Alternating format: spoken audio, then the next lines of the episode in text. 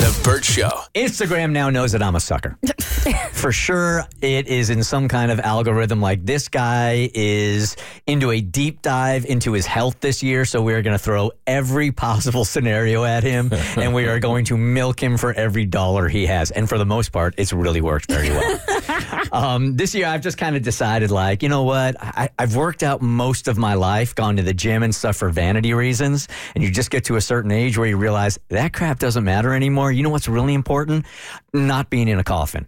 So um, I've done a deep dive into my health, and there's just so many levels to it. So I'm taking blood tests and a sleep apnea test, and I'm trying to figure out what's going on with some of my blood work. So I get this email the other day, and I'm wonder. I, I, I don't. I'm probably not going to do it because I just don't. I don't know that I believe in the science yet, and I don't even know that I want to know. But let me ask you, you guys, the same question: Would you do this? Dear valued patient, we want to express how you and your health are our first priority here at our practice. As cancer has touched each of our lives in one way or another, we want to be proactive in early screening for this deadly disease. This is why we are happy to announce Blank's recent partnership with Blank to offer a multi cancer early detection test. Introducing the Blank, and then they name it. It's an innovative breakthrough in early cancer detection that screens for more than 50 types of cancer, many of which are not commonly screened for today. With a simple blood draw, this test provides early detection insights that help you to be proactive about your health.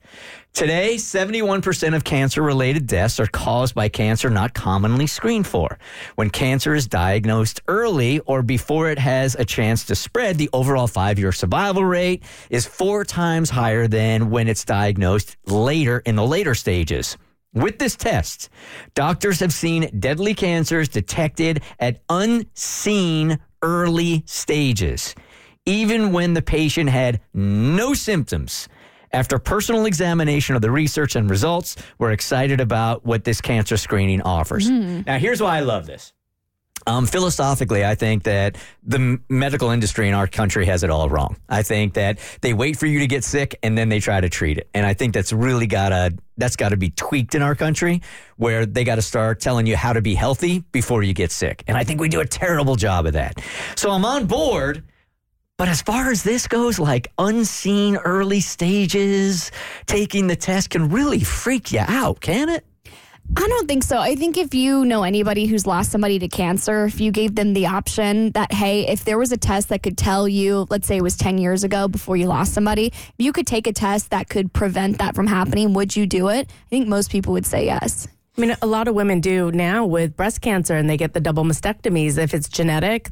Um, what is it? The do you know the gene I'm talking about? The Angelina Jolie gene. Yes. I know what gene you're talking about. I just don't know the name. Yeah, I, f- I forgot the name, but they'll do the genetic testing, and if they're predisposed, some of them will get a double mastectomy. But you have to be careful because there are there's a cohort of doctors who believe that some of these preventative screenings are actually dangerous because they will make you go in for procedures that you normally wouldn't have. That's and what I'm nervous about. Yeah, the fata- fatality rates or the likelihood of those procedures messing up.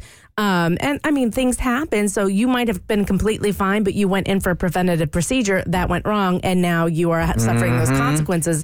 And that's something my dad, who is a physician, has warned me about when I've talked about doing preventative screenings. Obviously, it would be more beneficial to catch the signs early and to know these things, but I don't know what it says about me, but I don't think I would want to know. Is that right? Yeah. I don't underst- think so. I kind of understand where he's coming from. I think I just feel like I'm too much of an overthinker. And if it wasn't a big deal, I wouldn't know how to just accept that it wasn't a big deal. Like it, it would be something I would constantly think about, and then I would probably make it even worse in knowing. I, I, I just don't know that I would want to know. And I guess I'm becoming less trustful as I get older, also. So I kind of feel like, look, are they going to tell you that you got a little something, something going on so they could put you on more supplements or mm. put you on medications? I don't know that I trust the whole thing. Well, it's also that mentality too. So if you do get screened and they're like, okay, well, there's a 1% chance you might have liver cancer in the future. Like that is just going to sit with you. And I think there have been so many mm-hmm. studies done on your mental outlook and how that actually does affect your health. Yep. So, like, if you're like a Mo and you're an overthinker and a worrier, him finding that out, like, what if that actually mentally leads your body down Yes. a non physically beneficial mm-hmm. path because you're just worried about it? And then you can't live your life and fully enjoy it because in the back of your head, you're like, 1% chance of liver mm-hmm. cancer. My mind would take that 1% up to about 90 real fast. Yes. yes. You would, add two zeros after.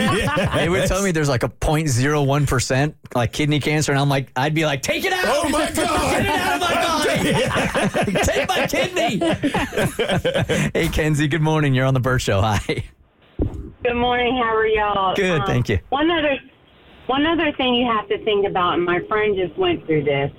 Um, she went up, did a pre-screening because her family has muscular dystrophy in it, and her doctor told her, and she did check it out, that before you do any kind of pre-screening, make sure you have your life insurance policy in place because if they detect even one percent, you will not be able to get a life Ooh. insurance policy because you are at risk. Oh, damn, that's really good advice right there. Thank you. Thank you for that call. sure Wow. Yeah, make sure if you do it, you have all your life insurance in place for to whomever you wanted to go to, because you won't be able to get a policy. Great advice. I really appreciate you calling. Thank you. You're welcome. Bye. The Bert Show.